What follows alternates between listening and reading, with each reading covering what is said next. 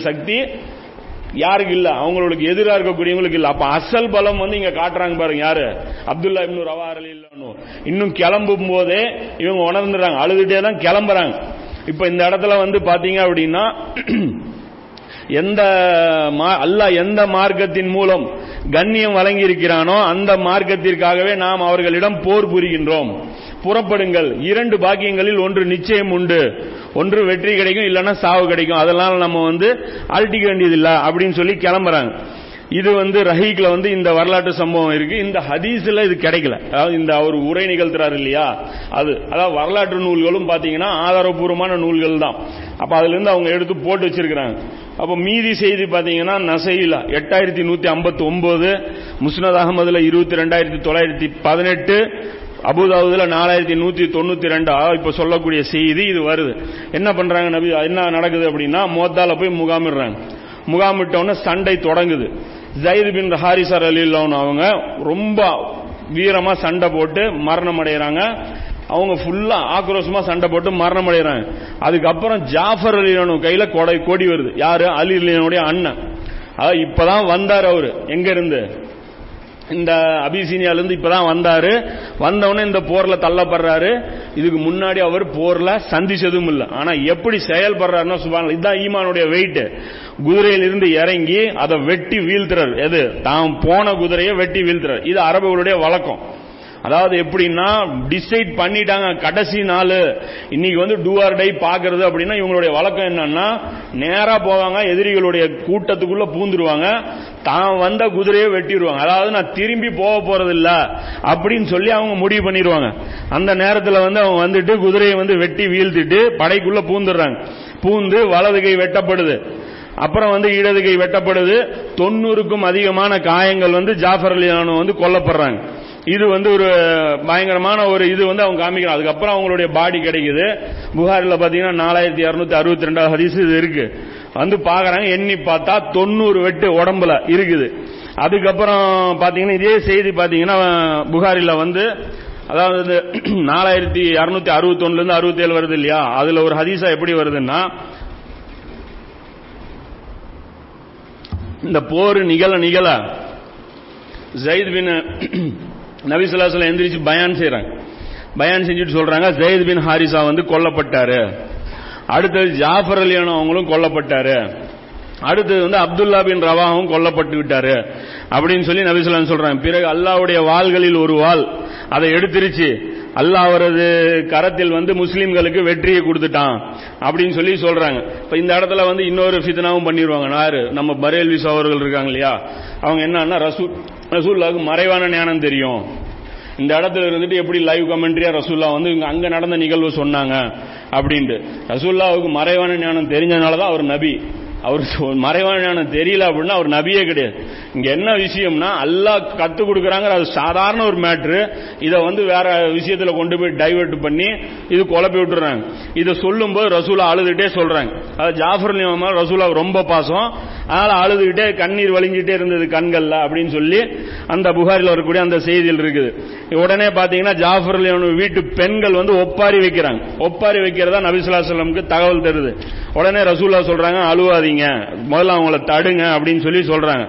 இவருக்கு ரெண்டு கைகள் வெட்டப்பட்டதுனால அவருக்கு பதிலா அல்லாஹ் என்ன பண்றான் அப்படின்னா ரெண்டு சிறகுகளை வந்து அங்க எங்க? வானத்துல அல்லாஹ் அவங்களுக்கு கொடுத்துட்டான். இந்த ஹதீஸ் பாத்தீங்கன்னா நாலாயிரத்தி இருநூத்தி அறுபத்தி நாலுல இபுனு உமர் பாத்தீங்கன்னா ஜாஃபர்லினுடைய மகன் இருக்கிறார் இல்லையா? அவரை பார்த்து சலாம் சொல்லும் போதெல்லாம் என்ன சொல்லுவார்னா இரண்டு சிறகுகளுடையவனுடைய மகனே. ரெண்டு ரெக்க வச்சிருக்கிறவருடைய மகனே உங்களுக்கு சலாம் உண்டாகட்டும் அப்படின்னு சொல்லி அவர் வந்து சொல்லுவார். யாரு? இபுனு உமர்லியானு பின்னாடி ரொம்ப நாள் கழிச்சு வந்து அவர் சொல்லுவாங்க. இதுல வந்து அந்த சிறகு கொடுக்கப்பட்ட செய்தி வந்து பாத்தீங்கன்னா ஹாக்கிம்ல இருக்கு. இதுல புகாரில் இல்ல ஆனா ஹாக்கிம்ல இருக்கு. நாலாயிரத்தி முன்னூத்தி நாற்பத்தி எட்டாவது ஹதீஸ் ஆனா ஆக்சுவலா அல்லாவுடைய வளமுறை என்ன அப்படின்னா ஷஹீத் ஆக்கப்பட்டோம்னா ஒரு கூண்டுல வச்சிருவோம் அல்ல ஒரு கூண்டுல பறவையா மாத்தி அந்த இடத்துல வச்சு பச்சை நிற பறவையா உழவ விட்டுருவோம். ஆனா ஜாஃபர் அலியானும் அப்படியே விட்டுட்டோம். அந்த பெரிய உருவத்திலே அப்படியே விட்டு இன்னும் ரெக்க கொடுத்துட்டு மலக்குகளோட சேர்ந்து எங்க வேணாலும் போங்க அப்படின்னு சொல்லி எல்லாம் விட்டுறான். இது பாத்தீங்கன்னா ஹாக்கியம் ஹாக்கியம்ல இருக்கு. ஜிப்ரில் இஸ்லாம் உடனே வந்து நபிசுல்லாஸ்லாம் வந்து அவர் அலுவலகத்தை பார்த்து சொல்றாங்க சிகப்பு நிறத்துல ரெண்டு ரெக்கைகள் வந்து அல்லாஹ் அவருக்கு கொடுத்துருக்கான். அதனை கொண்டு அவர் வந்து விரும்புற இடத்துல மலக்குகளுடன் பறந்து போறாரு அப்படின்னு சொல்லிட்டு இது வந்து ஹாக்கியம்ல வந்து இருக்கு. இதுல இன்னொரு சம்பவம் நடக்குது. இதே வந்து இந்த இவர் இருக்கிறார் இல்லையா? ஆமா அப்துல்லா இப்னு ரவாஹா தான். என்ன ஆயிருதுன்னா அவர் ஏற்கனவே நோய்வாய்ப்பட்டு மயக்கமடைகிறார் கொஞ்ச நாளைக்கு முன்னாடி. அதாவது இந்த போருக்கு போறதுக்கு முன்னாடியே. அது பாத்தீங்கன்னா நாலாயிரத்தி இருநூத்தி அறுபத்தி ஏழு புகாரில இந்த ஹதீஸ் வருது. நான் நோயினால் மயக்கமடைந்திருந்த போது இறந்து விட்டதாக எண்ணி என் சகோதரி அம்ரா அரலில்லா அவர்கள் உடனே என்ன பண்றாங்க? ஒப்பாரி வைக்கிறாங்க. மலை போல் இருந்தவரே அப்படி இருந்தவரே இப்படி இருந்தவரே என்று பலவிதமாக புலம்பி ஒவ்வொன்றாக அடுக்கிட்டே போறாங்க. அழுகும் போது நீ மலை மாதிரி இருந்த சிங்கம் மாதிரி இருந்த நீ வந்து இப்படி கம்பீரமா இருந்த அப்படின்னு சொல்லி அவங்க சொல்லிட்டே இருக்கிறாங்க. அதாவது சாவல மயக்கம் தான் போட்டிருக்கிறது. அதுக்கப்புறம் வந்து இவர் கண் விழிச்சிடுறாரு. கண் விழிச்சிட்டு சொல்றாரு நீ என்ன காரியம் பண்ணிட்டு இருக்கிற? நீ இப்படி பேசிட்டு இருக்கிற? இப்படி இருந்தியா? அப்படி இருந்தியான்னு ஒப்பாரி. மலைக்கு வந்து என்னை கேட்டே இருக்காங்க என்னப்பா நீ அப்படிப்பட்ட ஆளா? என்ன நீ மலை மாதிரி பெரிய ஆளா? நீ வந்து அவ்வளவு கம்பீரமான ஆளா? அப்படின்னு சொல்லி என்னை வந்து கேட்டுட்டே இருந்தாங்க. வாய மூட மாட்டியா? அப்படின்னு சொல்லி அதாவது செத்து போனதான் எந்திரிச்சா எந்திரிச்ச ஆளு. அவரே எந்திரிச்சு சத்தம் போடுறாரு. அதுக்கப்புறம் இது நிஜமாலுமே கொலப்பட்டவன என்ன ஆகுது? அவர் அழுவல. யாரு? அந்த அம்ராலின் வந்து இது மாதிரி ஏற்கனவே அவர் வந்து சொல்லி வச்சதுனால அவர் வந்து அழுவல. அதே மாதிரி அடுத்ததா வந்து இந்த இது கொடி இருக்கு இல்லையா? காலித் அதாவது மக்கள் மசூரா பண்றாங்க. அதாவது மூன்று பேருமே கொல்லப்பட்டாங்க. அதாவது ஜயத் பின் ஹாரிசா ரசூல்லாவுடைய வரப்பு மகன். அவர் கொல்லப்படுறாரு. அடுத்ததா அதாவது முன்னாள் வளர்ப்பு மகன் அவர் கொல்லப்படுறாரு. அதுக்கப்புறம் பாத்தீங்கன்னா ஜாஃபர் எல்லாம் நெருக்கமான ஆட்கள். அதுக்கப்புறம் அந்த கவிதையில தேர்ச்சி பெற்ற அப்துல்லா இப்னு ரவாஹா அவரும் கொல்லப்படுறாரு. இவர் கொல்லப்பட்ட உடனே காலித் பின் வலிதை வந்து மக்கள் தேர்ந்தெடுத்து காலித் பின் வலிது கொடி வச்சிருக்கிறார் கையில அந்த டைம்ல. அதாவது இவர் உழுவுறாரு உளுந்தவன கொடி கையில் எடுத்துறாரு எடுத்துட்டு காலித் பின் வலி சொல்றாரு யாராவது ஒரு மக்களை அமீரை தேர்ந்தெடுங்க அப்படிங்கிறாரு. உடனே அவங்க மக்கள் என்ன பண்றாங்க கொடி உங்க கையில இருக்கு நீங்களே இருங்க அப்படின்னு சொல்லி அவரை வந்து பைய செஞ்சிடறாங்க. செஞ்சவன அவர் கையில கொடி எடுத்துறாரு எடுத்துட்டு அவர் சண்டை போட்டதுக்கு அப்புறம் சுச்சுவேஷனே பயங்கரமா மாறுது. இவர் சுபானல்லாம் அல்லாஹ் வந்து அவருக்கு அந்த அளவுக்கு ஒரு இது கொடுத்துட்றான். இன்னும் வந்து முஸ்னத் அகமதுல ஒரு ஹதீஸ் எப்படி வருது அப்படின்னா இந்த இதை வந்து ரசூலா சொல்றாங்க. அடுத்தது இவர் கையில வந்துச்சு இடுத்தது இவர் கையில வந்துச்சுன்னு சொல்லிட்டு இவர் கையில வந்தோன்னா ரசூலா துவா செய்யறாங்க இறைவா இது உன்னுடைய வால்ல ஒரு வால் இந்த வாழை பலப்படுத்து அப்படின்னு சொல்லி துவா செய்யறாங்க இதன் காரணமா காலித் பின் ரலீலானாவுக்கு உதவி செய்யப்படுது. அந்த இடத்துல சுச்சுவேஷன் ஹேண்டில் பண்றதுக்கு உதவி செய்யப்படுது. அவர் சொல்றார் மோத்தா போரின் போது என் கையில் இருந்த ஒன்பது வாள்கள் உடஞ்சிருச்சு. என்னுடைய அகலமான யமன் நாட்டு வாள் ஒன்றுதான் என் கையில் உடையாமல் எஞ்சி இருந்தது ஒன்பது வாள் உடையிற அளவுக்கு சண்டை போடுறாரு இவர். அந்த அளவுக்கு ஆக்ரோஷமா சண்டை போடுறாரு. இவர் என்னாச்சு? இவர் வாழ்க்கையில பயங்கரமான சண்டை போடக்கூடியவர். இவருக்கு நார்மல் டெத்து தான். அது பாயில படுத்த படுக்கையா இருந்தா சாவர அதுதான் அவர் சொல்றாரு. போருக்கு போனா செத்துருவாங்கிறது எவன்டா சொன்னது அப்படின்னு. அவர் சொல்றாரு இப்படி சாவரதா இருந்தா நான் பார்க்காத போரே கிடையாது. பெரிய பெரிய சூப்பர் பவர்லாம் அடிச்சேன். ஆனா பாரு நான் பாயில விழுந்தா சாவறேன். பாய் தான் என்ன கொல்லுது அப்படிங்கிறார். வால்லாம் என்ன கொல்லல. பாய் தான் என்ன கொல்லுச்சுங்கிறார். நம்ம வந்து என்ன பண்றோம்? பாயில படுத்தா சேஃப்டின்னு நினைக்கிறோம். காலித் பின் வலித் மாதிரியான பெரிய பெரிய ஆட்கள் பாயில செத்துருக்காங்க. எனவே பாயை பார்த்து நம்ம பயப்படணும். ஏன்னா படுத்துங்கிறத பார்த்து நம்ம பயப்படணும். இது வந்து பாத்தீங்கன்னா இந்த சைவில் புகாரில் நாலாயிரத்தி இருநூத்தி அறுபத்தஞ்சு நாலாயிரத்தி இருநூத்தி அறுபத்தி ஆறுல இந்த வாழ உடஞ்ச செய்தி இருக்கு. அடுத்தது உடனே என்ன பண்றாங்க மசூரா அதாவது பிளான் பண்றாங்க காலித் பின் ரலிதனும் என்ன பண்ண முடியும்? முன்னாடி ரெண்டு லட்சம் நாம மூவாயிரம். என்ன பண்ண முடியும்னா ஒன்றும் பண்ண முடியாது. ரிவர்ஸ்ல அந்த படையை கூட்டு போய் சேஃப்டியா மதினா கூட்டு போறதா இங்க இருக்கக்கூடிய ஒரே சவால் தான் ஏன்னா போருங்கிறது அதாவது ஜெயிச்சு ஊரை கைப்பற்றுறது மட்டும் போர் கிடையாது. சும்மா ஒரு தாக்குதல். ஏன்னா மக்கா வெற்றி பாருங்க இப்போ வரைக்கும் நடக்கல. பல போர்கள் நடந்துருச்சு இல்ல ஒரு அட்டாக் நடக்கும் போயிரும் ஒரு அட்டாக் நடக்கும் போயிரும் அப்ப இந்த அட்டாக்கை பொறுத்த வரைக்கும் என்ன பிளான் பண்றாங்கன்னா நம்ம பேக் போயிடணும் அப்படின்ட்டு. ஆனா முதுகு காட்டி பின்னாடி போனா துரத்தி துரத்தி அடிப்பாங்க. அப்ப ஓடுறோம்னு தெரிஞ்சிருச்சுன்னா அந்த ரெண்டு லட்சம் என்ன பண்ணிடும் மூவாயிரத்தை சுற்றி வளைச்சிரும். அதனால என்ன பண்றாங்க? என்ன பண்றது அப்படின்னு சொல்லி பிளான் பண்றாரு.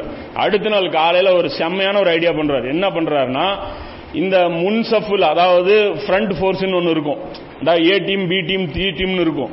அப்ப A team B team C team வந்து நாலஞ்சு நாளா ஒரே மாதிரி சண்டை போடும்போது டெய்லி முன்னாடி சண்டை போறவனுக்கு தெரியும் இவன் தான் நேத்தும் பார்த்தேன் அப்படின்ட்டு. இவன் தான் வந்தான். நேத்தும் இவனே தான் வந்தான்.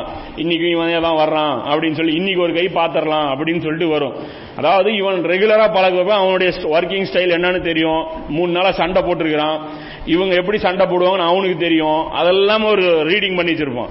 அவன் கால் தான் கொஞ்சம் வீக்கு கால் அடிச்சா சரியா போய் எல்லாமே கால்குலேட் பண்ணி வச்சிருப்பான். இவர் என்ன பண்றாரு? இவங்களும் பழக்கமா இருப்பாங்க. சண்டை போட்டு. இந்த இடம் நமக்கு குழி இருக்குன்னு தெரியும். எல்லாமே அந்த போருடைய அந்த இடம்லாம் தெரியும். இவர் என்ன பண்றாரு? பொசிஷன் மாத்துறாரு. பேக்ல இருக்கிறவங்க ஃப்ரண்ட்ல வாங்க அப்படிங்கிறாரு. பேக்ல இருக்கிற டீமை கொண்டு போய் இன்னைக்கு நீ ஃப்ரண்ட்ல இறங்குறா. நீ ரைட்ல இருக்கிறவன் நீ லெஃப்ட்ல இறங்குறா. லெஃப்ட்ல இருக்கிறவன் ரைட்ல இறங்குறவன இவங்க என்ன நினைச்சிடுறாங்க? ரசூல்லா மதினால இருந்து ஸ்பெஷல் எக்ஸ்ட்ரா ஃபோர்ஸ் அனுப்பிட்டாங்கன்னு பயந்துக்கிறாங்க. இவங்க என்ன நினைக்கிறாங்க? உள்டாவா நினைச்சிடுறாங்க. ரசூல்லா எக்ஸ்ட்ரா ஃபோர்ஸ் அனுப்பிட்டாங்க. ஓ இதுக்கப்புறம் அதான் ஃபோர்ஸ் இல்லாத போதே நம்ம கிட்ட தம் கட்டினாங்க.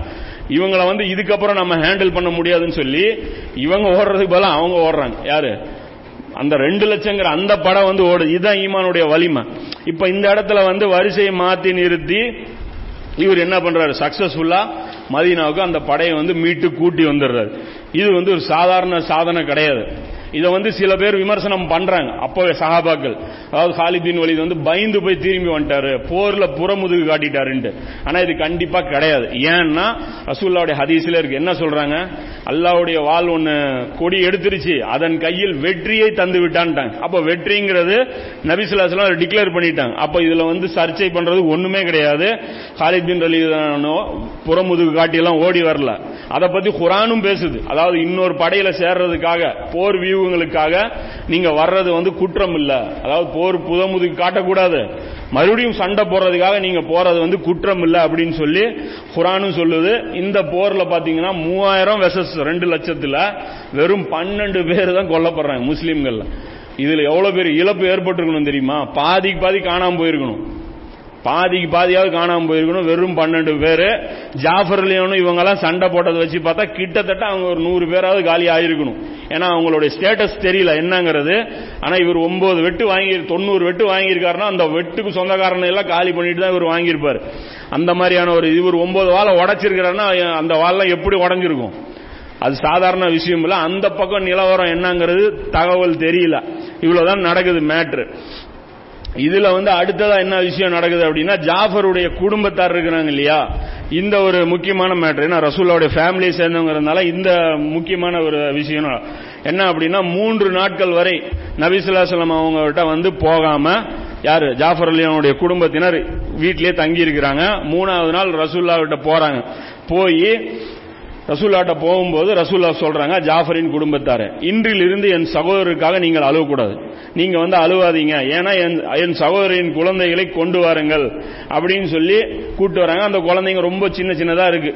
அந்த குழந்தைகளை கொண்டு வந்து அந்த தலையில எல்லாம் என்ன பண்றாங்க? மொட்டை அடிக்கிறாங்க ரசூல்லா. மொட்டை அடிக்க சொல்றாங்க. இது என்னங்கிறது தெரியல. இது இருக்குதா மார்க்கத்தில் அப்படின்னு தெரியல. அந்த ஹதீஸ் சரியான ஹதீஸ். இது மொட்டை அடிக்கிறாங்க. அட அப்படின்னு சொல்லிட்டு அந்த குழந்தைகளை பார்த்து ரசூல்லா அப்படி இது பண்றாங்க. அது அந்த குழந்தைகளுடைய அந்த மன வருத்தத்தை போக்குறதுக்காக ரசூல்லா அப்படிங்கிறாங்க. இந்த குழந்தை வந்து ஹம்சா மாதிரியே இருக்குது. இந்த குழந்தை வந்து என்ன மாதிரியே இருக்குது அப்படின்னு சொல்லி அப்துல்லா அலியன் அப்துல்லா இப்னு ஜாஃபர் அலியன் இருக்காங்க இல்லையா? அவங்கள பார்த்து சொல்றாங்க நீ என்ன மாதிரியே இருக்கிற? அப்படின்னு சொல்லி சொல்லிட்டு அவரை தூக்கிட்டு இறைவா இவன் தொழில் செஞ்சானா இதில் நீ பறக்கத்தை ஏற்படுத்து. அப்படின்னு சொல்லி அப்ப ஜாஃபருக்கு பதிலா அல்ல நீ இவனை ஏற்படுத்து. ஜாஃபர் இருந்த இடத்துல அவர் இருந்தார்னா எப்படி குடும்பத்தை தாங்குவாரோ அந்த இடத்துல இந்த பையனை நீ நிறுத்து அப்படின்னு சொல்லி மூன்று முறை துவா செய்யறாங்க இது வந்து முஸ்னத் அகமதுல ஆயிரத்தி எழுநூத்தி ஐம்பதாவது ஹதீஸ். அபுதாபுல நாலாயிரத்தி நூத்தி தொண்ணூத்தி ரெண்டு. அவளுக்கு அப்புறம் அந்த பெண்மணி அதாவது ஜாஃபர் அலியனுடைய மனைவி அவங்க போய் நபிசுல்லா சொல்லம் போய் இந்த மாதிரி குழந்தைங்களை அநியாயம் அனாதமை அதாவது அனாதை ஆயிட்டாங்க அப்படின்னு சொல்லி வருத்தப்படும் போது ரசூல்லா சொல்றாங்க பெருமைகோள் உலகிலும் மறுமையிலும் இவர்களுக்கு நான் பொறுப்பாளி. அப்படின்னு சொல்லி ரசூல்லா சொல்றாங்க. சந்தோஷப்படு. ஏன்னா இங்கேயும் நான் பொறுப்பெடுத்துக்குவேன் சொர்க்கம் கூட்டு போற வரைக்கும் நான் பொறுப்பு அப்படின்னு சொல்லி ரசூல்லா சொல்றேன் இது ஒரு மிகப்பெரிய பாக்கியம் அவங்களுக்கு கிடைச்சது. இப்பதான் அவங்க போய் ஹம்சார்லியாவுடைய குழந்தைய தூக்கிட்டு வந்தாங்க பொறுப்புல. இப்ப இவங்களுடைய குழந்தையும் சேர்த்து நபிசுல்லாசலம் எடுத்து வளர்த்துறாங்க. இது ஒரு நிகழ்வு நடக்குது. ரசூல்லாவுக்கு ரொம்ப பிடிச்ச ஆளு. அதே மாதிரி ஜாஃபர் அலியானும் ரொம்ப பிடிச்சாள் யாருக்கு? அலி அதனால அதனாலதான் ஹசன் அலியானுக்கு என்ன பேர் வைக்கிறாங்கன்னா ஹம்சான்னு பேர் வைக்கிறாங்க. ஹுசேன் அலியானுக்கு அலி அலியானு வச்ச பேரு. ஜாஃபர்னு தான் பேர் வச்சாங்க. அதுக்கப்புறம் வகி வருது வானத்திலிருந்து. மலக்கு வந்து சொல்றாரு ரசூல்லாட்ட இந்த ரெண்டு குழந்தைக்கு இந்த பேர் வைக்க சொல்லு அப்படின்ட்டு. அப்பதான் அவன் சொல்லுங்க அப்படின்ன அப்போ அப்ப வந்து ரசூல்லா வந்து இந்த ரெண்டு குழந்தைய கூப்பிட்டு பேரை மாத்துறாங்க. இந்த குழந்தைக்கு ஹசன் இந்த குழந்தைக்கு ஹுசேன். அதாவது ரொம்ப நாள் கழிச்சு தான் இந்த பேர் சுட்டப்படுது. ஹக்கீகா கொடுக்கும்போது ஹசன் ஹுசேன் பேர் கிடையாது. ஹக்கீகா கொடுக்கும்போது இவருடைய பேர் ஜாஃபர். ஹசனுடைய அண்ணனுடைய பேர் ஜாஃபர். தம்பியுடைய பேரு அதாவது அண்ணனுடைய பேர் ஹம்சா தம்பியுடைய பேர் ஜாஃபர். இதுதான் இருக்கு. அதுக்கப்புறம் தான் ஒரு ரொம்ப நாள் கழிச்சு ரசூல்லா கடைசி கட்டத்தில் தான் பேரை மாத்துறாங்க. இதெல்லாம் வந்து மிக ரசூல்லாவுடைய ஃபேமிலியே ரத்தம் சிந்தி இருக்கு. சும்மா கிடையாது. எப்பயுமே அந்த தலைவர்கள் கட்சி தலைவர்கள் எப்படி இருப்பாங்க? தொண்டன் ரத்தம் சிந்துவான். கட்சி தலைவர் எப்படி இருப்பான்? அனுபவிப்பான். கோடி கோடியா சேர்த்துவான். அப்படி ஆடம்பரமா இருக்கும். ரசூல்லாவுடைய ஃபேமிலியில எவனும் அனுபவிச்சது யாருமே அனுபவிச்சது அதாவது இன்னி வரைக்குமே யாருமே அனுபவிச்சதே இல்லை. அந்த காலத்தில் இருந்த பெரியவங்களும் சரி இன்னைக்கு ரசூல்லாவுடைய ஃபேமிலியில இருக்கக்கூடிய யாருமே அனுபவிச்சதே கிடையாது. எல்லாருமே சிரமம் தான் ரசூல்லா சிரமம். ரசூல்லாவுடைய மகள்கள் சிரமம் ரசூல்லாவுடைய மருமகன் சிரமம் ரசூல்லாவுடைய பேர குழந்தைகள் சிரமம். ஒரு கொள்கைக்காக அதாவது அல்லாவுக்காக அல்லாவுக்காக இவ்வளவு பெரிய டெடிகேஷன் இவங்க பண்ணியிருக்காங்க. அதனால வந்து அதனாலதான் கடைசியா என்ன சொன்னாங்க என் ஃபேமிலியே பார்த்து நடந்துக்கோங்க. குரானுக்கு அடுத்தபடியா ரசூல்லா வலியுறுத்திட்டு போன விஷயம். உம்மத்திட்ட என் குடும்பத்தை கரெக்டா வச்சுக்கணும் அப்படின்னா இன்னைக்கு குடும்பமும் காலி குரானும் காலி. ரெண்டுமே நம்ம வந்து என்ன பண்ணும் துரோகம் பண்ணும் அதுக்குண்டான வலி அதுக்குண்டான வேதை அதாவது என்ன சொல்றது? அதுக்குண்டான வே அதாபத்தான் எல்லாம் நம்ம கொடுத்துருக்கோம் இன்னைக்கு உம்மத்து மேல இவ்வளவு பெரிய ஒரு அசாப் வந்து இருக்கு. இதுல வந்து இதோட வந்து மோத்தாவுடைய அந்த வேலைகள் எல்லாமே முடிஞ்சிருது. இந்த மோத்தா போருங்கிறது இந்த கான்செப்ட் முடிஞ்சிருது. இதுக்கு பதிலடி தரும் விதமாக தான் என்ன நடக்குது அப்படின்னா இந்த போர். அதாவது என்ன? தபுக் போர் வந்து நடக்குது. இன்ஷால்லா அது வரக்கூடிய இதுல பார்ப்போம். அடுத்த ஒரு ரெண்டு நிகழ்வு இருக்கு. நீ என்னன்னா ஒரு முக்கியமான ஒரு சட்டம் இன்னைக்கு சொல்றேன்னு இருந்தேன். என்னன்னா அந்த லா இலா இல்லல்லான்னு சொல்லி கட்டாயமா சொல்ல வைக்கிற அந்த விஷயம் இருக்கு இல்லையா? அதை பத்தி என்ன அப்படின்னா உதாரணத்துக்கு ஒரு ஹதீஸ்ல பாருங்க. எங்கள் நாங்கள் வந்து சுரகாங்கிற ஒரு கூட்டத்தாரிடம் போனோம். யாரு? அடுத்தது ஒரு போர். அதாவது மொத்தாவுக்கு அப்புறம் ஒரு சின்ன படைப்பிரிவு நபிசுல்லாஸ்லாம் அனுப்புறாங்க. சுரகாங்கிற ஒரு கூட்டத்தை வந்து யார் அனுப்புறாங்க? இவர் உசாமர் அலியானு ஜயத் பின் உசாமா இருக்காங்க உசாமா பின் ஜயத் இருக்காங்க இல்லையா? அவங்கள வந்து அனுப்புறாங்க. சண்டையில வந்து அவர் வந்து ஒரு மனிதர் வந்து லாயிலா இல்லான்னு சொல்றாரு. உடனே ஒரு அன்சாரி என்ன பண்றாரு? அவரை விட்டுறாரு. சண்டையை முடிச்சுக்கிட்டு வேணாம் அப்படின்னு சொல்லி விட்டுறாரு. ஆனா இவர் என்ன பண்றாரு? உசாமர் அலியானு போய் அந்த மனிதரை கொன்றுறாரு. ஏன்னா லாயிலா சொன்னதுக்கு அப்புறமும் கொன்றுறாரு. ரசூல்லாக்கு இந்த செய்தி போகுது. போன உடனே ரசூல்லா திரும்ப திரும்ப கேட்குறாங்க களிமா சொன்னது பிறகுமா நீ கொல்லுவ? களிமா சொன்ன பிறகுமா நீ கொல்லுவ? அப்படின்னு சொல்லி திரும்ப திரும்ப கேட்டு அவர் ரசூல்லா அதாவது இவர் ரொம்ப நொந்து போயிடுறாரு. நான் வந்து இதுக்கு புதுசா நான் இஸ்லாத்தை தழுவி இருந்தா நல்லா இருந்திருக்குமேன்னு நினைச்சேன். அந்த அளவுக்கு ரசூல்லா வந்து என்னை வன்மையா இது பண்ணாங்க அப்படின்னு. அப்ப என்னதான் பண்றது? ஏன்னா களிமா சொன்னா விட்டுறதுன்னா அப்ப என்ன அர்த்தம்? ஒரு பக்கம் வந்து பாத்தீங்கன்னா இஸ்லாம் என்ன சொல்லுது? மார்க்கத்துல கட்டாயம் இல்லைங்குது. நீயா விரும்பி தேர்ந்தெடுக்கணும் அப்படின்னு சொல்லி சொல்லுது. இன்னொரு பக்கம் பாத்தீங்கன்னா கழுத்துல கத்தி வச்சு களிமா சொன்னா விட்டுருங்குது. அப்ப என்னதான் இருக்குங்கிறத இது வந்து ஸ்டெப் இது சட்டங்கள் இருக்கு. அதாவது களிமா உண்டான மீனிங்கும் இதுல வந்து இன்க்ளூட் ஆகுது. என்ன ஒரிஜினல் மீனிங்கிறது அதுவும் இன்க்ளூட் ஆகுது. இந்த சட்டங்களையும் நம்ம தெரிஞ்சுக்கிட்டா மட்டும்தான் இந்த ஹதீஸ்களை காட்டி யாராவது இஸ்லாம் வந்து தீவிரவாதத்தை போதிக்குது. இஸ்லாம் வந்து வலுக்கட்டாயமா இஸ்லாம் களிமா சொல்ல வைக்குது. கட்டாய மதமாற்றத்தை இஸ்லாம் சொல்லுதுங்கிற அந்த விஷயம் இருக்குல்ல அதுக்கு வந்து ஒரு கிளியரா வரும். என்னன்னா ஒரு ரெண்டு மூணு ஹதீஸும் ரெண்டு மூணு ஆயத்தும் பார்த்தோம்னா நம்ம கிளியர் ஆயிரும். முதல் ஹதீஸ் புகாரில் இருபத்தஞ்சாவது ஹதீஸ். நபிசுல்லா சொல்றாங்க அல்லாவை தவிர வேறு இறைவன் இல்லை. முகம்மது அல்லாவின் தூதர் ஆவார் என உறுதிமொழி தந்து தொழுகையை கடைபிடித்து ஜக்காத்தை வழங்கும் வரை மக்களுடன் போரிடும்படி நான் கட்டளையிடப்பட்டுள்ளேன். எப்படி? மக்கள் தொழுகைக்கு அதாவது ஆயிலாகலாம் சொல்லணும். என்னை வந்து ரசூல்லான்னு ஏத்துக்கணும் தொழுவணும் ஜக்காத்து கொடுக்கணும். அது செய்யற வரைக்கும் இவங்களோட போர் புரியும்படி எனக்கு கட்டளை போட்டிருக்கிறோம் அப்படி செய்யலன்னா அடுத்த ஹதீஸ் அதே ஹதீஸ்ல இவற்றை அவர்கள் செய்து விடுவார்களானால் தம் உயிரையும் பொருள்களையும் அதாவது உடைமைகளையும் என்னிடம் இருந்து அவர்கள் பாதுகாத்துக் கொள்வார்கள். இதை செய்யலன்னா என்ன ஆயிரும்? அவருடைய உயிரையும் நான் பறிச்சிருவேன். அவருடைய பொருள்களும் போயிரும். அப்படின்னு சொல்லி சொல்லிட்டு இஸ்லாத்தின் மற்ற உரிமைகள் மீறினால் தவிர உள்ளத்தை பொறுத்தவரை மறுமையில் அவர்களின் விசாரணை அல்லாவிடமே உள்ளது. அதாவது அந்த லாயிலா சொல்றது நிர்பந்தமா சொல்றான். ஆனா உள்ளத்துல அந்த எண்ணம் இல்ல. அதான் அல்லாஹ் பாத்துக்குவான் அதான் எப்படி ஒரு ஹதீஸ் இருக்கு பாருங்க. அதாவது இங்கேயும் விட மாட்டேன் மறுமையில அல்லாவையும் உன்னை பிடிச்சிருவான். பயந்து நீ சொன்னா அப்படின்னா அப்ப இது பாத்தீங்கன்னா இந்த ஹதீஸ் பாத்தீங்கன்னா கட்டாயமா இஸ்லாத்தை வந்து ஏத்துக்கிட்டே அவனுங்கிற ஒரு ப்ரெஷர் கொடுக்குது அப்படின்னு இருக்கு. அதே மாதிரி இதுக்கு மாற்றமா பாத்தீங்கன்னா ஆயத்தும் இருக்கு. என்ன இருக்குதுன்னா இந்த உண்மை உங்கள் இறைவனிடம் இருந்து வந்துள்ளது. விரும்பியவர் ஏற்கட்டும் விரும்பியவர் மறுக்கட்டும். எங்க இருக்கு? குரான்ல இருக்கு. பதினெட்டு இருபத்தி ஒன்பதுல அல்லா சொல்றான். ரெண்டு இருநூத்தி ஐம்பத்தி ஆறுல அல்லா சொல்றான் லா இக்ராஹ் ஃபித்தீன்றான் இந்த மார்க்கத்தில் எந்த வற்புறுத்தமும் இல்ல அப்படிங்கிறான். மார்க்கத்தில் நிர்பந்தம்லாம் இல்ல. நீங்க ஏத்துக்கிட்டே ஆகணும் நீங்க முஸ்லீம் ஆயே தீரணும் இந்த மாதிரி வந்து எந்த நிர்பந்தமும் இல்ல அப்படிங்கிறான். அதே மாதிரி நூத்தி ஒன்பது ஆறு கொல்லியாவியல் காஃபிரூன்ல அல்ல என்ன சொல்றான்? உங்கள் மார்க்கம் உங்களுக்கு. எங்கள் மார்க்கம் எங்களுக்கு. உங்க வழி நீங்க பாத்துக்கோங்க எங்க வழி நாங்க பாத்துக்கிறோங்கிறோம் அப்ப அல்லாஹ் எதைத்தான் விரும்புறான் அப்படின்னு பாத்தீங்கன்னா இது கரெக்டா புரிஞ்சுக்கணும். அதாவது இந்த சட்டத்தை பொறுத்த வரைக்கும் எப்படி கரெக்டா புரிஞ்சுக்கிறது அப்படின்னா மூன்று விதமா களிமா வந்து மாறும். பொசிஷன் வந்து ஸ்டேட்டஸ் மாறும். முதல் சிஸ்டம் அப்படின்னு பாத்தீங்கன்னா ரசூல்லா ரசூலாக அனுப்பப்பட்டவர். நபிசுல்லாஸ்லாம் அவர்கள் மக்காவுக்கும் அதாவது ஒரு ரசூலுடைய எல்லை எது வரைக்கும் அப்படின்னா மொழியை வச்சுதான் ரசூல். எந்த தூதரை அனுப்பினாலும் அந்த மொழியில் அல்ல அனுப்புவோம் அந்த மொழி எது வரைக்கும் பரவி இருக்கோ அது என்ன ஏரியா? அந்த ரசூலுடைய ஏரியா.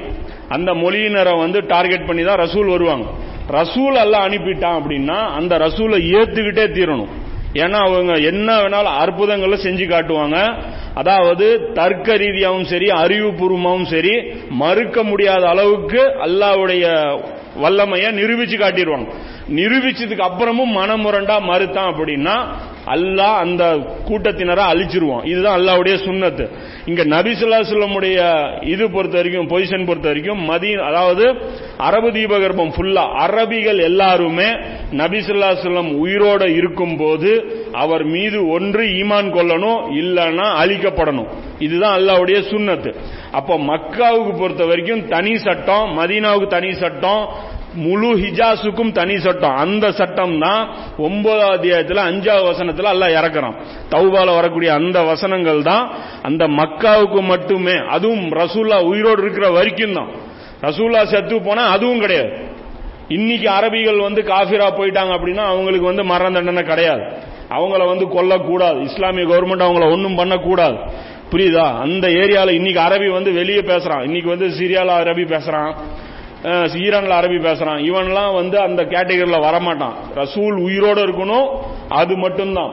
அது ரசூல் தாவா பண்ணியிருக்கணும். அந்த ஏரியா மட்டும்தான். இது இது ஒன்பது அஞ்சாவதுல அல்ல சொல்றான். புனித மாதங்கள் கடந்து விட்டால் இணை வைப்பவர்களை கண்ட இடங்களில் எல்லாம் கொள்ளுங்க அதாவது ஒரு டைம் லிமிட் கொடுத்து நாலு மாசம் டைம் அதுக்குள்ள இந்த ரசூல் மேல நீங்க ஈமான் கொள்ளே ஆகணும். உங்களுக்கு தேவைப்பட்ட அவர் என்ன வேணாலும் உங்களுக்கு சந்தேகம் இருந்தால் அவர் கிளியர் பண்ணுவார். அதுக்கு நீங்க கண்டிஷன் வச்சுக்கலாம். நாலு மாசம் டைம் குரான்ல ஏதாவது டவுட் இருக்கா? ரசூல்லா பத்தி ஏதாவது டவுட் இருக்கா? அற்புதம் ஏதாவது தேவையா? கேட்டு வாங்கிக்கோ. அதுக்கு மேல இந்த ஊர்ல நீ இருக்கக்கூடாது. அப்படின்னு சொல்லி அல்லா சொல்றேன். இந்த ஒன்பது அத்தியாயத்துல இல்லைன்னா கண்ட இடத்துலலாம் கொல்லுவோம். ஏன்னா மக்கா வெற்றியும் போது நிறைய பேர் தவறா சொல்றாங்க. அதாவது யாரும் கொல்லப்படலைன்ட்டு. ஏகப்பட்ட பேர் கொல்லப்படுறாங்க. மக்கா வெற்றியின் போது நிறைய பேர் கொல்லப்படுறாங்க. அதீஸ்கள் இருக்கு. சில மக்கா வெற்றி பார்க்கும்போது பார்ப்போம். அவர்கள் பாவ மன்னிப்பு கோரி அல்ல சொல்றான் அந்த ஒன்பது அஞ்சிலேயே தொழுகையையும் கடைபிடித்து யாரு? அந்த மக்காவாசிகளை பத்தி சொல்றான். அவங்க பாவ மன்னிப்பு கோரி ரிட்டன் திரும்பி தொழுகையும் கடைபிடித்து ஜக்காத்தும் முறைப்படி கொடுத்து வருவார்களானால் அவர்களுடைய வழியில் அவர்களை விட்டு விடுங்கள் அப்போ அவங்கள விட்டுருங்க. ஆனா அது வரைக்கும் அவங்கள விடாதீங்க. நிச்சயமாக அல்லாஹ் மிக்க மன்னிப்பவனாகவும் கிருவையுடையவனாகவும் இருக்கிறாங்க இதுக்கு தான் அந்த புகாரி இருபத்தஞ்சாவது ஹதீஸ். இந்த புகாரில் அந்த இருபத்தஞ்சில் ஹதீஸ் சொல்றாங்கல்ல களிமா சொல்லாத வரைக்கும் என்கிட்ட இருந்து உயிரையும் காப்பாற்ற முடியாது பொருளையும் காப்பாற்ற முடியாதுன்ட்டு. இது வந்து இதுங்களுக்கு இவங்களுக்கு யாரு? மக்காவாசிகளுக்கும் அரபுகளுக்கும் மட்டுமே உண்டான இந்த சட்டம். இது ஃபர்ஸ்ட் அப்ளை ஆகக்கூடிய ஆட்கள். களிமா லாயிலா இல்லலாம் இவங்க வாயில சொல்லி ஆகணும். இல்லைன்னா கொல்லப்படுவாங்க. இது முடிஞ்சது. இன்னைக்கெல்லாம் வந்து இஸ்லாம் வந்து இதை வந்து பண்ணல. அது ரசூல் இருக்கும்போது மட்டும்தான். இதை நமக்கு விமர்சனம் பண்ணாங்கன்னா பைபிள்லயும் அதே சுண்ணத்தான் இருக்கு. லூத்து நபி சமுதாயம் ஏன் அழிக்கப்பட்டுச்சு? புரியுதா? ஃபிரோன் ஏன் கொல்லப்பட்டான்? அவங்களுக்கு கேட்டாங்கன்னா அவங்களும் இதைத்தான் சொல்லுவாங்க. நம்ம இதை பயப்பட வேண்டியது இல்ல அவங்களுக்கு திருப்பி அந்த கேள்வி கேட்டீங்கன்னா சாலி நபியுடைய சம அதாவது குரானுக்கு முந்தைய இருக்கக்கூடிய நபிமார்கள் எல்லாருமே பைபிள்ல வர்றாங்க. அவங்க எல்லாம் ஏன் அழிக்கப்பட்டாங்கன்னு கேளுங்க உங்களுக்கு கேள்விக்கு பதிலாயிரும். அவங்க நம்மகிட்ட வந்து மறுக்க முடியாது. அப்ப ரசூல்லா வந்து பண்ணது ஒரு பெரிய அதாவது ரிமார்க் எல்லாம் கிடையாது. ரெண்டாவது கட்டம் என்ன அப்படின்னா நபிசுல்லா செல்லம் அதாவது இந்த அஜமிகள் இருக்கிறாங்க இல்லையா? நபிசுல்லாஸ்லம் அதாவது இது ரெண்டாவது கட்டம் என்ன அப்படின்னா ரசூல்லா மரணிச்ச உடனே இந்த பொசிஷன் ரிலீஃப் ஆயிரும். அதாவது இந்த மக்காவாசிகள் மேல இருக்கக்கூடிய அந்த பிரஷர் இருக்குல்ல இஸ்லாத்தை ஏத்துக்கிட்டே ஆகணுங்கிறது அந்த பிரஷர் ரிலீஸ் ஆயிரும். இது ரெண்டாவது கட்டத்தில் இப்ப களிமா வந்து கம்பல்சரி கிடையாது. இப்ப மூணாவது என்ன அப்படின்னு பாத்தீங்கன்னா அரபி மொழி பேசாத அஜமிகள் இருக்காங்களா இப்ப வந்து ஹெர்குலிஸ் மேல ரசூலா தாக்குதல் பண்றாங்க. ஈரானை வந்து அட்டாக் பண்றாங்க ஷாம் வந்து ஜெயிக்கிறாங்க அபிசீனியாவை கூட ஜெயிக்கிறாங்க. இதெல்லாம் நடக்குது. இங்க என்ன கண்டிஷன் அப்படின்னா போருக்கு வர்றான்ல. அதாவது களத்துக்கு வர்றான்ல. அவன் களிமா சொல்லணும். அதாவது அவன் ஊர்ல இருக்கிறவன் எல்லாரும் களிமா சொல்லணும்னு அவசியம் கிடையாது. சண்டைக்கு வந்துட்டவன் களிமா சொல்லிட்டா அவனை விட்டுறணும். அந்த களிமாவும் பாத்தீங்கன்னா ஈமானிய களிமா கிடையாது. என்ன அர்த்தத்திலான களிமான்னா அரசியல் களிமா. என்ன களிமானா அல்லாவை நான் அரசனாக ஏத்துக்கொட்டேன். இஸ்லாமிய கவர்மெண்ட்டுக்கு நான் கீழ்ப்படிந்து விட்டேன். அப்படிங்கறது அந்த களிமாவுக்கு மீனிங்கே தவிர அந்த களிமாக்கு இந்த மீனிங் கிடையாது. எந்த மீனிங் இவங்க சொல்ற அதாவது முஸ்லிம்கள் சொல்ற அந்த மீனிங் கிடையாது. அதனால தான் உயிருக்கு பயந்து சொன்னாலும் பிரச்சனை கிடையாது. உயிருக்கே பயந்து அவன் சொன்னாலும் அது ஒரு மேட்ரு கிடையாது. ஏன்னா நமக்கு தேவை அந்த ஊர்ல அல்லாவுடைய சட்டங்கள் நிறைவேற்றப்படும். அதோடைய அர்த்தம் தான் லா இலாஹா. அல்லாவை நாங்கள் கட்டளையை போடக்கூடியவனாங்க அக்செப்ட் பண்ணிட்டோம். நாங்கள் முகம்மதையும் ஏத்துக்கிட்டோம். அதாவது அல்லாவும் அல்லாவுடைய தூதர் சொல்ற சட்டங்கள் நாங்க அக்செப்ட் பண்ணிட்டோம் அப்படின்னு. அப்படி அக்செப்ட் பண்ணிட்டா அவங்க காஃபிராவே இருக்கலாம் பிரச்சனை கிடையாது. ஆனா விபச்சாரம் எங்களுக்கு ஒரு பாவம் இல்ல. நாங்க விபச்சாரம் பண்ணுவோம்னா தண்டனை கிடைக்கும் அவனுக்கு. அதாவது ஒருத்தன் திருமணம் பண்ணிட்டான் ஆனா அவன் விபச்சார விடுதி வச்சு நடத்துறான். இப்ப இந்த இடத்துல நான் காஃபிருப்பா எங்க மதத்துல விபச்சாரம்லாம் பாவம் இல்லப்பா இல்ல தேவதாசி மாதிரியான ஒரு செட்டப் இருக்கு. தேவதாசின்னு இருக்குல்ல இந்து மதத்தில். அந்த மாதிரி ஒரு செட்டப் இருக்குது அப்படின்னாலும் எடுபடாது. அதாவது கிரவுண்ட் அல்லாவுடைய சட்டம் தான் அந்த ஊருடைய சட்டமா இருக்கும். அதுதான் வந்து இங்க ரசூலா அதாவது இந்த வந்து இந்த ஷாமுக்கும் இந்த இந்த இது இருக்குல்ல கிஸ்ராவுடைய அந்த கவர்மெண்ட் இது இந்த பகுதிக்கெல்லாம் இது சட்டம். அதே மாதிரி காஃபிர்னு சொல்லி இவன் சாராயம் குடிக்க முடியாது. சாராயம் குடிச்சா இவனுக்கு சவுக்கடி கொடுக்கப்படும். அதே மாதிரி காஃபிருன்னு சொல்லி திருட முடியாது. திருடுனா கை வெட்டப்படும். காஃபிருன்னு சொல்லி வட்டி கடை நடத்த முடியாது. வட்டி கடை நடத்தினா அதுவும் தடை செய்யப்படும். அப்ப இந்த மாதிரியான சட்டங்களுக்குள்ள இவன் வந்துருவான். ஆனா மத ரீதியிலான உரிமை இருக்குல்ல இவனுக்கு ஃபுல்லா இருக்கும். இதை வந்து இஸ்லாத்துடைய எதிரிகள் பேச மாட்டாங்க. முஸ்லிம்கள் தான் இந்த டாபிக்கை தொடர்றதுக்கு பயப்படுறாங்க. அதனால இவங்களும் இதை பேசுறது இல்ல அவங்களுக்கு வசதியா போயிருது. அதாவது கட்டாயமா முஸ்லீம் ஆக சொல்றான் முஸ்லீம் எங்க ஆக்குறோம்? எதுக்கு இதுக்கு ஆதாரம் என்ன அப்படின்னா புகாரில ஒரு ஹதீஸ். மூவாயிரத்தி ஐம்பத்தி ரெண்டு. ஏன்னா நம்முடைய குலஃபய ராஷிதீன்ல ஒரு ஆளு உமர்லியனு சொல்ற இந்த ஹதீஸ் முக்கியமான ஹதீஸ். என்ன சொல்றாங்க அப்படின்னா அல்லாஹ் எனக்கு பின் வரும் கலிஃபா மரண தருவாயில சொல்றாங்க. எனக்கு அப்புறம் ஒரு கலிஃபா வர்றீங்கல்ல? அவங்களுக்கு நான் அப்டைஸ் பண்றேன். அல்லாவின் பொறுப்பிலும் அவனுடைய தூதர் பொறுப்பிலும் உள்ள முஸ்லிம் அல்லாதவர்களின் ஒப்பந்தங்களை முழுமையாக நிறைவேற்ற வேண்டும். அல்லாவுடைய பொறுப்புல அவருடைய தூதருடைய பொறுப்புல யார் இருக்கா? முஸ்லீம் அல்லாதவன் இருக்கானா? அவனுக்கு கரெக்டா நீங்க வந்து உரிமைகளை கொடுங்கிறார் அதாவது களிமாவை சொல்லலைன்னா கொல்லப்படுவானா? அவன் எதுக்கு அவன் எப்படி முஸ்லீம் அல்லாதவனா இருப்பான்? அப்ப அவனுக்கு உரிமைகள் கொடுக்கப்பட்டிருக்குங்கிறார். சொல்லிட்டு சொல்றாரு அவர்களை பாதுகாக்க போரிட வேண்டும். பாருங்க. அவனை காப்பாத்துறதுக்கு உயிரை கொடுங்கிறாங்க. யாரு? ஒரு காஃபிர் முஸ்லீம் கவர்மெண்ட்ல ஒரு காஃபிர் இருக்கான். அவனை கொல்றதுக்கு ஒரு முஸ்லீம் வந்தா ஒரு முஸ்லீமுடைய கடமை அந்த முஸ்லீமை கொன்னு அந்த காஃபிரை காப்பாற்றணும் புரியுதா? அப்போ இந்த இடத்துல காஃபிர்கள் டார்கெட்டே கிடையாது. முஸ்லிம்கள் தான் அதாவது கவர்மெண்ட் தான் டார்கெட். அல்லாவுக்கு என்ன தேவைன்னா கிரவுண்டுடைய அதாவது கிரவுண்ட் ஆஃப் லா பூமியுடைய சட்டம் அல்லாவுடையது இருக்கணும். அல்லாவுக்கு இவ்வளவுதான் தேவை. நீ காஃபிரா இருக்கும் அதை பத்தி பிரச்சனையே கிடையாது. சட்டம் அல்லாவுடையது இருக்கணும். சாராயம் தடையா இருக்கணும் விபச்சாரம் தடையா இருக்கணும் இந்த மாதிரியான விஷயங்கள் அந்த இடத்துல இருக்கணும் அப்படின்னு சொல்லி சொல்றான். அதுதான் ரெண்டு நூத்தி தொண்ணூத்தி மூணுடைய வசனத்துடைய விளக்கம். என்ன சொல்றாங்க? கலகம் நீங்கி மார்க்கம் அல்லாவுக்கே ஆகும் வரை. அதாவது அல்லாஹ் ஒரு பேச்சு பேச அவனை எதிர்த்து யாரும் பேசாத ஒரு நிலைமை வர்ற வரைக்கும் நீங்கள் அவர்களுடன் போரிடுங்கள். கலகம் நீங்கிடணும் மார்க்கம் தீனு அல்லாவுக்குரியதா ஆயிடணும் அப்படி ஆகிற வரைக்கும் நீங்க சண்டை போடுங்க. அவர்கள் ஆனால் அவர்கள் ஒதுங்கி விட்டால் விட்டு விடுங்கள். அவங்க போரிலிருந்து ஒதுங்கிட்டாங்க அப்படின்னா அவங்கள விட்டுருங்க. அக்கிரமக்காரர்களை தவிர வேறு யாரையும் பகைத்து கொள்ளக்கூடாது. இந்த மாதிரி சண்டைக்கு வாலண்டியரா வர்றான்ல. அரசியல் உரிமை அல்லாவுக்கு தரமாட்டேன். மனிதர்கள் தான் ஆட்சி பண்ணுவாங்கன்னு வர்றான்ல. அவனை தான் நீங்க டார்கெட் பண்ணும் அப்படின்னு சொல்லி சொல்றாங்க. இது வந்து ரெண்டு நூத்தி தொண்ணூத்தி மூணுல சொல்றான். அல்ல. அப்ப கலிமாவுடைய கான்செப்ட் இதுதான். இது நல்லா புரிஞ்சுக்கணும். இது ஸ்டடி பண்ணி இதுல இருந்து இன்ஷால்லா ஏதாவது சந்தேகம் இருந்தா கூட கேட்டு கிளியர் பண்ணீங்க. மார்க்கத்துல நம்ம எதையுமே பார்த்து பயப்பட வேண்டியது இல்லை இது மக்களுக்கு தெரிஞ்சிடக்கூடாது எல்லாமே தெளிவா இருக்கு. இன்னைக்கு பண்ணக்கூடிய கவர்மெண்ட் பண்றதை விட நம்மளுடைய மார்க்கத்தில் தெளிவான விஷயங்கள் தான் இருக்கு. இன்ஷால்லா அதை புரிந்து செயல்படக்கூடிய பாக்கியத்தை உங்களுக்கும் எனக்கும் தந்துருவானாக வாக்கிருதாவன அலமதுல்லா ரபில் இல்ல இல்ல இங்க இடத்துல அதுதான் பை இந்த இடத்துல நீங்க இன்னொரு விஷயம் புரிஞ்சுங்க.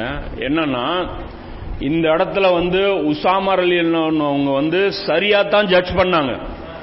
புரியுதுங்களா? இந்த இடத்துல சரியா தான் ஜட்ஜ் பண்ணாங்க. ஜட்ஜ் பண்ணதுனால என்ன ஆகி போச்சு இவர் வந்து கரெக்டா தான் பண்ணாங்க. ஆனா என்ன ஆயிரும்? இன்னைக்கு நம்ம ஆட்சியாளர்கள் அயோக்கிய பசங்க வந்தா என்ன பண்ணுவானுங்க? அதை நினைச்சு பாருங்க. களிமா அதாவது போரே நடக்காம களிமா சொன்னாலும் பின்னி எடுத்துருவான். புரியுதுங்களா? மிஸ்யூஸ் பண்ணுவோம் அந்த சட்டத்தை. இஸ்லாமிய சட்டத்துடைய கான்செப்ட் என்னன்னா பல குற்றவாளிகள் தப்பிக்கலாம். ஒரு நிரபராதி தண்டிக்கப்படக்கூடாது. இதுதான் விஷயம். அது சொல்றாங்கல்ல இவனுங்க பேச்சுக்கு சொல்றாங்க. அது உண்மையிலே ரசூல்லா பயந்தது இதுதான். ஏன்னா ஒரு ஆயிரம் பேர் உயிருக்கு பயந்து களிமா சொன்னாலும் ஒருத்தன் உண்மையிலே யாராவது கூட்டிட்டு வந்தவன் இருந்தானா? அப்போ களிமா சொன்னாலே விட்டுருங்கன்னா நமக்கு ஒன்றும் பாதிப்பு கிடையாது. நம்ம அல்லாவுடைய சட்டம் நிலைநாட்டணும்னு சொல்லி நமக்கு உறுதி இருக்கிற வரைக்கும் நமக்கு அல்லாவுடைய உதவி வந்துட்டே இருக்கும். அதனால இந்த சின்ன சின்ன மேட்டர்லாம் பார்த்து நம்ம பயப்படக்கூடாது. இந்த இடத்துல அதனால ரசூல்லா என்ன பண்றாங்கன்னா ரசூல்லாவுக்கு பொறுப்பு இருக்குல்ல. அதாவது ஹியாமத் நாள் வரைக்கும் வரக்கூடிய மக்களுக்கு கைடு பண்ணும். ஆனா உசாமர்லி அவன் சொல்றது கரெக்ட் தான். உயிருக்கு பயந்து தான் அவன் சொல்றான். ஆனாலும் இப்படிதான் நடக்கணுங்கிறத மேட்ரு இங்க சட்டம் எல்லாமே பாருங்க இப்படிதான் இருக்கும். அதாவது நிரபராதிகள் தண்டிக்கப்பட்டுறக்கூடாதுங்கிற அந்த கான்செப்ட்ல தான் வந்து குரான் இருக்கும். அதனால தான் பாருங்க ஒரு விபச்சாரம் பண்றான். என்ன? நாலு சாட்சி. நாலு சாட்சி ரொம்ப கஷ்டம் இல்ல போயிட்டு போறான் பிரச்சனை இல்லை. ஒரு சாட்சின்னா என்ன பண்ணுவான்? வேண்டப்படாதெல்லாம் போட்டு தள்ளுவான். இப்ப இவருக்கும் இன்னொருத்தரும் சண்டை ஆகி போச்சு. அவன் என்னம்மா? இருடி உனக்கு எங்க வைக்கணுமோ அங்க வைக்கிறேன். நேரா போய் கோர்ட்ல போய் என் விபச்சாரம் பண்ணாங்க நான் சாட்சி. முடிஞ்சு போச்சு கேம். அப்போ ரசூல்லாவுடைய கவனம் பாருங்க. இது அல்ல இது என்னன்னா இன்னொரு விஷயம். அல்லாவுடைய சட்டங்கள் இந்த குரானுடைய சட்டங்கள் ஹதீஸுடைய சட்டங்கள் மார்க்க சட்டங்கள் எதுவுமே மனித அறிவுடையது கிடையாது. மனிதன் திங்க் பண்ணானா அதுல ஆயிரத்தெட்டு பிரச்சனை வரும். இது எல்லாமே அவன்கிட்ட வந்ததுனால எல்லாமே மேட்டரா இருக்கும். ரொம்ப சூப்பரா இருக்கும். ஆனா என்னன்னா சட்டத்தை மிஸ்யூஸ் பண்ண முடியும். இந்த மாதிரி விபச்சாரம் பண்ணிட்டு நாலு சாட்சி இல்லாம ஒருத்தன் தப்பிக்க முடியும். சாராயம் குடிச்சிட்டு எவிடன்ஸ் இல்லாம தப்பிக்க முடியும். ஆனாலும் நமக்கு பேக்கப்புக்கு மெயின் மேட்டர் இருக்குல்ல.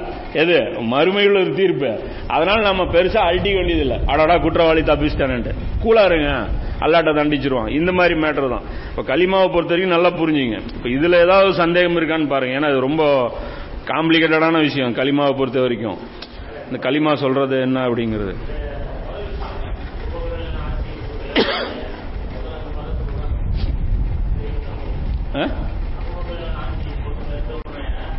அது வந்து இந்த அது அது கரெக்டான கேள்வி. அதையும் கொண்டு வந்திருக்கணும். என்னன்னா அல் அபுபோக்கர் அலியானு காலத்துல களிமா சொல்லியாச்சு. தொழுகையும் ஆச்சு. ஆனா என்ன பண்ணிட்டான்? ஜக்காத்து கொடுக்கல. ஜக்காத்து தானே ஒரு செயல் ஒரு சட்டம் தானே செய்யலன்னா இவன் ஆக்சுவலா நோன்பு வைக்காம இருந்தா இவன் கொல்லப்பட்டிருக்க மாட்டான். அதாவது இஸ்லாத்துடைய அஞ்சு கடமையை மறுத்ததுனால எல்லாம் இவன் கொல்லப்படல. யாரு? அபுபக்கர் படை திரட்டல. என்னாச்சுன்னா இஸ்லாமிய கவர்மெண்ட்டுடைய மெயின் கான்செப்டே ஜக்காத்துடைய ஃபண்டிங்ல தான் இருக்கு. புரியுதா? ஜக்காத்து ஃபண்டு தர மாட்டேன்னா என்ன அர்த்தம்? கவர்மெண்ட்டுக்கு எதிராக கிளம்புறான்னு அர்த்தம். அப்ப அரசுக்கு எதிராக அதாவது இவன் பண்ண குற்றம் வந்து ஜக்காத்தை மறுத்தது இல்ல அரசுக்கு எதிராகவும் அல்லாவுக்கு எதிராகவும் கிளர்ச்சி பண்ணிட்டான். அல்லாவுக்கு எதிராக இதே ஹஜ்ஜு மறுத்திருந்தானே இவனை விட்டுருப்பாங்க. நாங்களாம் ஹஜ்ஜு செய்ய மாட்டோம். அதாவது அபுபக்கர் ஆட்சியில் நாங்கள் ஹஜ்ஜு செய்ய மாட்டோம். நாங்கள் ரம்ஜானில் நோன்பு வைக்க மாட்டோம்னா விடுறா அப்படின்னு சொல்லி விட்டுருப்பாங்க. அந்த ஜக்காத்து கொடுக்க மாட்டேன்னா கவர்மெண்ட்டே நடக்காது. அப்போ கவர்மெண்ட்டுக்கு வந்து நீங்கள் பொருளாதாரத்தை தடை பண்ணிட்டீங்கன்னா ஏழைகளுக்கு எப்படி அவங்களுடைய உரிமைகள் போய் சேர்றது? அதனாலதான் அபுபக்கர் லியோனு வந்து கைடு பண்ணுறாங்க இங்கே களிமாவுடைய அந்த கான்செப்ட் இல்லாமல் இது ஒரு விஷயம். இந்த மாதிரி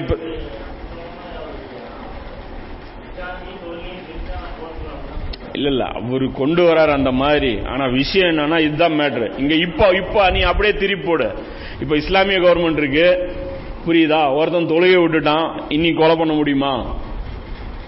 அப்போ சட்டம் நம்ம எப்படி சொல்ல வேண்டியது வரும்னா இன்னைக்கு வந்து இஸ்லாமிய கவர்மெண்ட்ல எழுநூறு நூத்தி இருபது நூத்தம்பது கோடி பேர் இருக்கிறான். எவன்லாம் தொழுகை விட்டுட்டானோ அவனை எல்லாம் போட்டு தள்ளு. புரியுதா? அபுபக்கருடைய ஃபத்வாக்கு நம்ம அப்படி தீர்ப்பு கொடுத்தோம்னா நம்ம அந்த தத்வா கொடுக்கணும். அப்போ முஸ்லீம்ல 95% ஃபைவ் பர்சன்ட் பேர் கொலை போடணும். இது கிடையாது. அது அதுதான் சொல்றேன். அதோட ஹிக்மத்து கரெக்டா புரிஞ்சுக்கிட்டோம்னா பிரச்சனை இல்லை. இன்னும் சொல்ல போனா இந்த மாதிரியான விஷயங்கள் வந்து நம்மளால டிசைட் பண்ண முடியாது. அதெல்லாம் பெரிய பெரிய வல்லுனர்கள் இருக்காங்களா அந்த யூசுப் கர்லாக் இருக்கிறாரு மௌலானா மௌதூத் இருக்காரு. இவங்கெல்லாம் உட்காந்து டிசைட் பண்ணும்போது அவங்க எல்லாமே பார்ப்பாங்க. நம்ம ஒரு சில விஷயம் ஹதீஸ் வச்சு நம்ம டிசைட் பண்ணிடுவோம். இந்த மாதிரி பெரிய விவகாரங்கள் நாட்டுடைய பாலிசிஸ் டிசைட் பண்ணும்போது ஒரு ஆளும் உட்காந்து டிசைட் பண்ணக்கூடாது. போர்டு உட்காரணும். அதாவது ஒரு கமிட்டிம்பாங்க இல்லையா?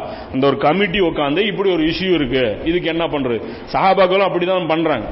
பின்னாடி வரக்கூடிய பிரச்சனைகள்ல பாரு குரான் தொகுக்கணுமா கூடாதா? ஒரு ஆள் முடிவு பண்ணல. கலீஃபாவும் முடிவு பண்ணல. கேங்கே உட்காரும். பெரிய ஒரு ஷூரா கமிட்டி அமைச்சு இதுதான் வந்து அல்ல சொல்றான். அது அந்த குரான்ல வரக்கூடிய இதுல என்ன சொல்றான்? அம்ரும் ஷூரம் பயணமும் அது பன்மையா தானே அல்ல சொல்றான். ஆலோசனை எல்லாரும் சேர்ந்து பண்ணணும். இந்த மாதிரி விவகாரங்கள்ல நம்ம டிசைட் பண்ணிடக்கூடாது. அப்படி பண்ணா இப்படி ஒரு பிரச்சனை இருக்கு. இன்னைக்கு பொறுத்த வரைக்கும். அதே கவர்மெண்ட்டுக்கு டிஸ்டர்ப் பண்ணக்கூடாது. அதாவது ஆட்சிக்கு எதிராக கிளர்ச்சி பண்ணாத வரைக்கும் பிரச்சனையே கிடையாது. அவனுக்கு வந்து உயிர் கேரண்டி இன்னைக்கு இருக்கு. இஸ்லாமிய கவர்மெண்ட்ல ரசூல்லா அதான் சொல்றாங்க. கலீஃபாக்கு எதிராக எந்திரிச்சு நிக்காத வரைக்கும் அவன் உயிர் பாதுகாக்கப்படும். இதுதான் குலப்பாய ராசிதங்களுடைய சொன்னது ஏன்னா ரசூல்லா காலத்துல ரசூலா எவன் எதிர்த்து நிற்பான்? எவனும் நிற்க மாட்டான். அது பின்னாடி பின்னாடி தான் அந்த சுச்சுவேஷன் மாற மாற தான் நம்ம ஆய்வு பண்ணணும். அப்போ சூழ்நிலைகள் வரும்போது நிறைய விஷயம் டிசைட் பண்ணும் இன்னைக்கு பெருகிருச்சு இல்ல? இதுலயும் இன்னும் நிறைய மசாயல்கள் மாறும். இன்னும் பாரு மறுபடியும் பாரு இவர் வந்துட்டாருன்னா யாரு?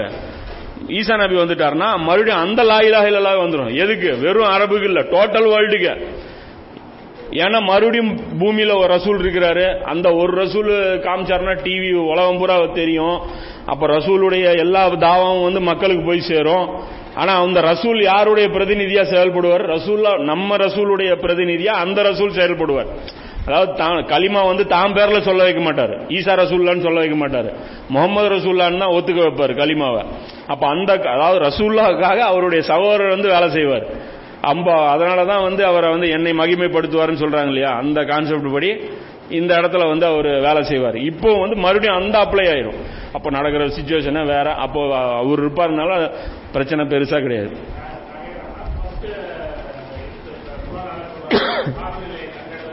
ஆமா. ஆமா.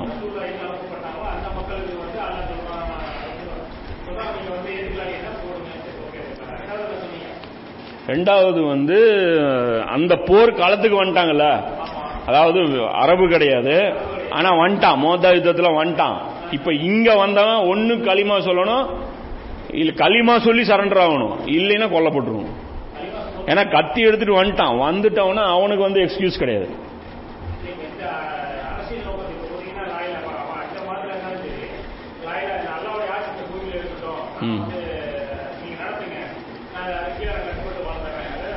அவ்வளவுதான் ஜிசியா கொடுத்துறான்ல.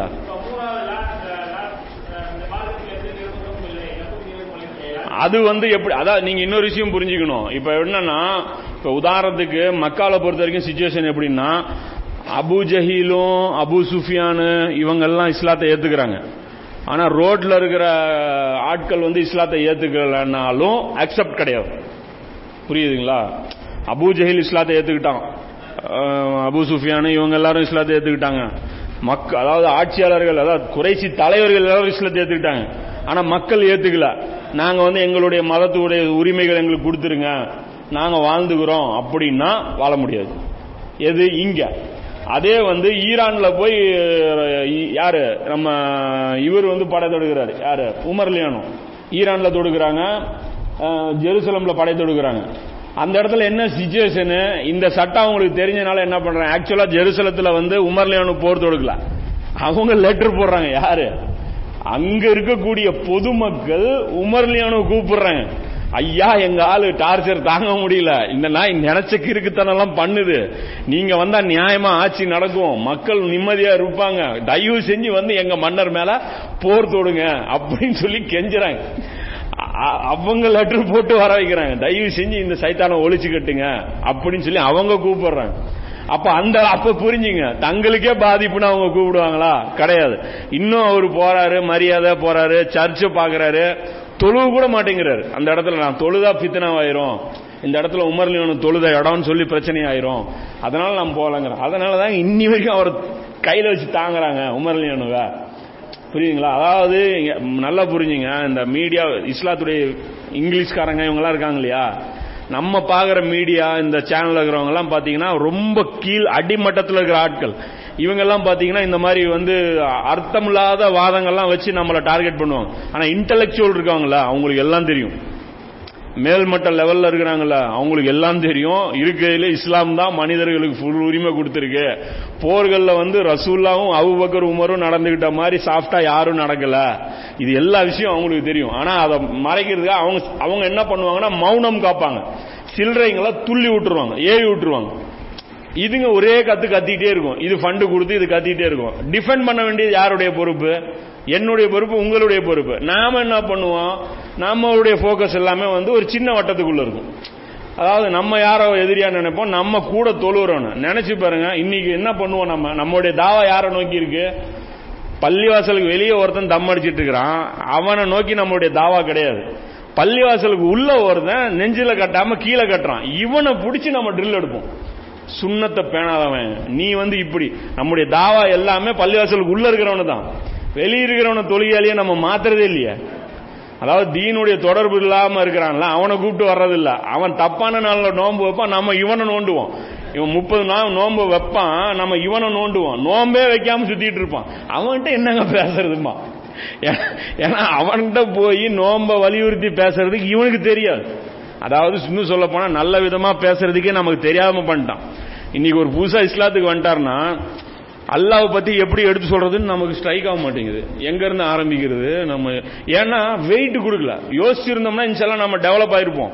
அல்லாஹ் எப்படி அறிமுகப்படுத்துறது மனிதர்கள் இடத்துல? ரசூல்லா நபின்னு நாம ஏன் ஏத்துக்கணும்னு திருப்பி கேட்டான்னா நமக்கே கன்ஃபியூஸ் தான்ப்பா ஆகணும் அப்படின்னு. அப்ப நீ ஜக்கி வாசுதேவன் நம்புனா நாம டவுசர் ஆயிருவோம் ஒன்றும் புரியாது. ஆமாம் கரெக்டாக தான் கேள்வி கேட்டான். பதில் நம்ம ஒரு ஆளை சொன்னால் அவன் ஒரு ஆளை சொன்னான். நீ நம்பு மனசில் உறுதி வைனா அப்போ அவனும் மனசில் உறுதி வைமா என்னடா ப்ரூஃப் எப்படி அதை கன்வின்ஸ் பண்ணுறது எதை வச்சு நம்ம ரசூல்லா தான் இறை தூதர்னு டிக்ளேர் பண்ணுறது அந்த ஆங்கிளில் நம்ம யோசிக்கவே இல்லை. ஏன்னா நம்ம மூளையை வேற டைவர்ஷனில் வச்சிருந்தாங்க. இருக்கிற தொழுகையாளியை பிடிச்சி நோன்றது இந்த அக்க போறதை நம்ம பண்ணுறோம் இன்னைக்கும் பிரச்சனை என்ன? நாலு வேலை தொழுகிறான் அவனை பிடிச்சி நோன்றான். நாலு வேலை தொழுகாமல் இருக்கான்ல அவனை நோண்டணும் இல்லை. போக்கஸ் யார நமக்கு அதிகமா பண்ணணும்? அதை பண்ணணும். அதை விட்டுட்டு நம்மளோட கவனம் மாறி போனதுனால வந்த பிரச்சனைகள் தான் இதெல்லாம் இவ்வளவு குழப்பம். இல்ல இல்ல இப்ப எனக்கு நான் இல்ல நான் என்ன இப்ப கடைசியா அந்த தலைப்பு எடுத்தல இருக்கையிலேயே எனக்கு பெரிய தலைவலி அதான் இருந்துச்சு. ரசூல்லா நபின்னு எப்படி சொல்றது? அதுதான் நான் யோசிக்கிறேன். ரசூல்லா நம்ம நபின்னு எப்படி சொல்றது? குழந்தையெல்லாம் சொல்லி கொடுத்துட்டாங்க. ஓகே ஏத்தாச்சு. இது நாம எப்படி மற்றவனுக்கு வந்து சொல்லி நம்ப வைக்கிறது? புரிய மாட்டேங்குது. அப்புறம் தான் உட்காந்து இந்த புக் எடுத்து பார்க்குறேன் அந்த புக் எடுத்து பார்ப்போம் நெட்டில் ஒரு புக் கிடச்சது. அதில் கொஞ்சம் டீட்டெயில் இருந்துச்சு. அப்போ தான் ஓ இந்தந்த ஆங்கிளில் யோசிக்கணுமா? அப்படிதான் அப்ப டபுள் கன்ஃபார்ம் ஆகுது. அப்ப இந்த ஆங்கிள் யோசிச்சா ரசூலா நபியா தெரிகிறாரு யா இப்ப நபி மாதிரி இருக்காருப்பா. மத்த நேரத்துல என்ன இருக்கு? ஒரு மூட நம்பிக்கை மாதிரி தான் போகுது. இப்ப நபியா இருக்காரு. ரைட்டு கரெக்ட் இது மேட்ச் ஆகுது இது மேட்ச் ஆகுது இது மேட்ச் நபிக்கு செக்லிஸ்ட் போட்டு எல்லாம் டிக் பண்ணிட்டே வந்தா ரசூலோட எல்லா கேரக்டரும் மேட்ச் எல்லாம் சொல்லித்தான் இருக்கான். குரானு பூரா இதத்தான் இருக்கு. நம்ம அந்த வசனத்தை விட்டுருவோம். எல்லா வசனத்தையும் விட்டுருவோம். இணை வைப்பாளர் புறக்கணியுங்கள். இந்த மாதிரி. இறந்தவர்களை கொல்லப்பட்டவர்கள் நல்லவுடைய பாதையில் கொல்லப்பட்டவர்கள் இறந்த இந்த வசனத்தை வச்சு அக்கப்போர் அப்போ ஹாரூத் மாருத் யாரு? சூனியம் இருக்கா இல்லையா? என்ன சாதிக்க போறோம்? சூனியம் இருந்தா நீ என்ன பண்ணுவ? இல்லைன்னா என்ன பண்ணுவ? ஒரே கேள்வி. பதிலே சொல்ல மாட்டோம். சூனியம் இருந்தா இருக்குமே இல்லைன்னா இல்லைம்மா. அப்ப இருக்குன்னா என்னமோ பண்ணிட்டு போடலாம் விட்டுற வேண்டியதான் இதுதான் விஷயம். நம்ம டைவர்ட் அதான் நம்மளுடைய எனர்ஜி வேஸ்ட் ஆகணும்னு தான் அவங்களுடைய டார்கெட் அதை சூப்பரா பண்றாங்க. இது நம்மளுங்க அது ஹெல்ப் பண்றாங்க. நாம இதை பேசலைன்னா மசாயில் நம்ம பேசலைன்னா நம்ம முனாஃபிக்குன்னு நம்மளை பில்டப் பண்ணி கோபத்தை தூண்டி விடுறாங்களா? ஒரு கட்டம் வரைக்கும் கண்ட்ரோல் பண்றோம். அப்புறம் நம்ம என்ன பண்றோம்? இறங்கிடுறோம். இறங்கினா பிரச்சனையாயிடும் அதனால நம்ம ஃபோக்கஸ் இப்படி இருக்கணும். இது இருந்ததுன்னா நமக்கு இதெல்லாம் கிளியர் ஆயிடுச்சு அப்படின்னா ஒன்றும் பிரச்சனை இல்லை. இவங்களே பயப்படுறது அதுதானே ஜிஹாத் சம்பந்தப்பட்ட வசனங்கள் பார்க்கறதே இல்லை அதோட சட்டங்கள் என்னன்னு பார்த்தீங்கன்னா அழகான சட்டங்கள். அது வந்து ஒன்றும் பிரச்சனையே கிடையாது. நல்லா இதான மேட்ரு கட்டாயமே கிடையாது. நமக்கு வேணும் நமக்கு வேணுங்கிறது பார்லிமெண்ட் அதை கொடுத்துரு. எல்லாத்தையும் நீ எடுத்துக்கோ. இன்னைக்கு என்ன பண்ணிட்டோம் அப்படின்னா நாம அப்படியே உல்டா போயிட்டோம். நமக்கு வேணுங்கிறது பள்ளிவாசல். அதான் எங்களுக்கு கொடுத்துரு. மீதி நீ எடுத்துக்கோன்னு. அதாவது அல்லாவுடைய வல்லமைய கொண்டு போய் சுருக்கி அந்த பள்ளிவாசல்ல வச்சிட்டோம்.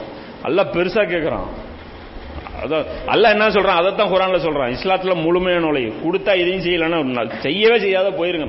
நீ என்னமோ பெருசா தொழுது மட்டும் நீ மட்டும் தப்பிக்கலான்னு பாரு. தொழிலாளியெல்லாம் மாட்டுவான். நம்ம சிந்தனையை தூண்டி விட்டோம்ல இப்போ பார்க்கறது அவங்களுடைய கடமை. இவங்கெல்லாம் செய்யறது பயங்கரமான குற்றம். சாதாரண தப்பு கிடையாது. அதுதான் எல்லாமே இருக்குதுப்பா குரான்ல. தீனை வந்து முழுசா பார்த்தா தான் புரியும். ஒரு சில விஷயங்களை வச்சு பார்த்த நம்ம அழிஞ்சவன் தான்.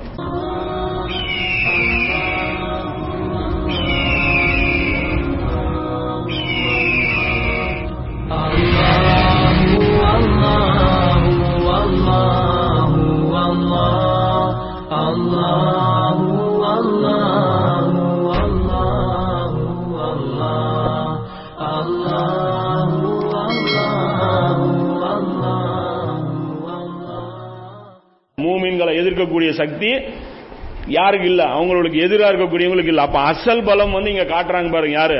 அப்துல்லா இப்னு ரவா அலி